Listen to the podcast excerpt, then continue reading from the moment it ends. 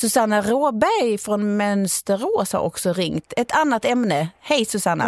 Ja, hej, ja, det stämmer.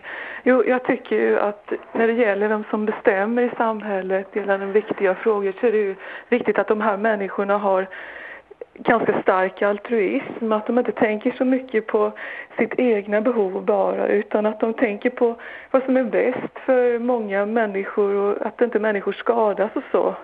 Mm, tror du inte de har det? Ja, jag tycker det verkar vara en kraftig brist när det gäller det och jag tycker också att det verkar som att de inte är tillräckligt pålästa heller för att om det är så att de använder väldigt mycket tid till maktspel då förmodligen då för att komma till sin position då, då, ja det kanske är förklaringen då till varför de är så dåligt pålästa och insatta. Och ett exempel på detta det är ju det här ämnet PFOS då, som har funnits i dricksvatten i, i Kallinge då utanför Ronneby och på andra platser i närheten av sådana här eh, militära flygplatser runt om i landet där de liksom har lekt. De har ju lekt brand, det har ju inte varit riktiga bränder och så. De har släppt ut det här medlet så det kommer till dricksvatten och nu sa ni ju på nyheterna förra veckan här då i P1 att då skulle man kolla barnens immunförsvar till mm. exempel då, om de hade påverkats och så va. Men sen har jag även, det har varit i Kaliber och de har ju berättat där då att eh, Kemikalieinspektionen fick ett mejl från EPA, USAs eh, naturvårdsverk, då redan 2000 va, i maj 2000.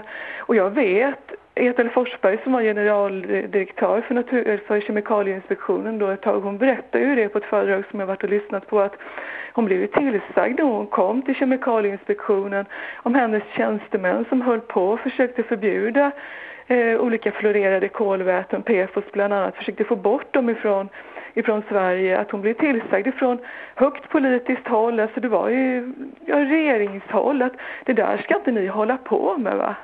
Hon har skrivit en bok, eh, Etade Forsberg, den heter Makt, plast och våra barn. Va? Och jag tycker att det, det visar tydligt på det här problemet. Men Susanna, att, att utgå ja. från det, eh, den här allvarliga situationen som du naturligtvis tar upp som man ska mm. fortsätta och, och sen dra alla över en kam och alla ämnen, det känns ju rätt så starkt att du menar på att politiker ja, det, det, inte nog... bryr sig om saker i andra ämnen för att det blivit så här ja. här.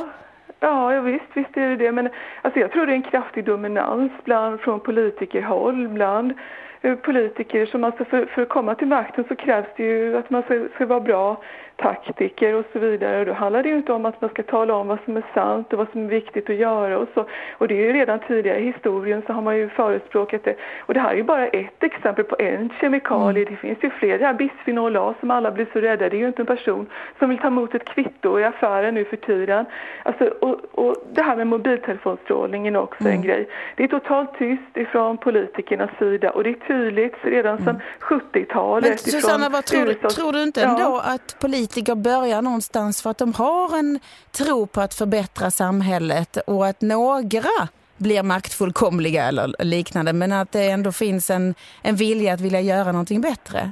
Jag förstår att du är upprörd över de här exemplen och det finns som ja. du säger säkert fler men, men det är ja. ju oerhört mycket fritidspolitiker som lägger ner timmar av sin fritid obetalt på att försöka ja, göra samhället bättre. Ja, jag förstår det från en väninna som sitter med i kommunfullmäktige att mycket beslutas ju innan de kommer till mötena så att då har ju de som är i toppmakten har ju redan gjort upp innan mötet vad som ska, hur det ska beslutas och så så att det är ju mest bara lite lite spel och så vidare.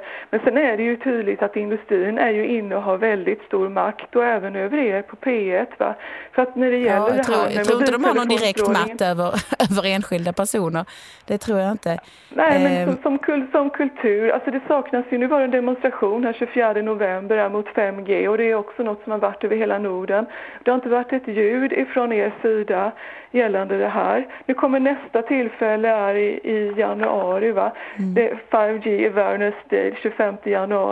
Det är tydligt att den här strålningen från de här mobiltelefonsystemen är kraftigt farliga och det hjälper inte att sänka effekten som industrin vill påstå utan det mm. finns jättemånga olika det finns ju, finns ja. ju olika synpunkter på detta så det, det, är ju, det råder ju inte konsensus i, i just Nej, men det, ämnet. Där är ju problemet där att industrin är ju inne och styr. Mm. Och de, de kan ju till exempel säga till forskaren Jerry Phillips då eh, som arbetade för oss är det i USA och Kalifornien och undersökte åt Motorola hur strålningen påverkar. Mm. Och sa till dem, can't you put a more favorable spin on the study? Det var nu Henry Lai hade kommit fram till att Susanna, jag hänger inte med i alla dina vändningar med, med namn. Och... Nej, nej, men, men vet du vad, jag tror att du har fått fram, du har fått prata nu fem minuter och eh, fått fram din synpunkt. Jag tror jag tackar dig där Susanna för att du ringde. Viktigt ämne. Ja, Tack ska ja, du ha. Okay. Tack så mycket, hej. Hej.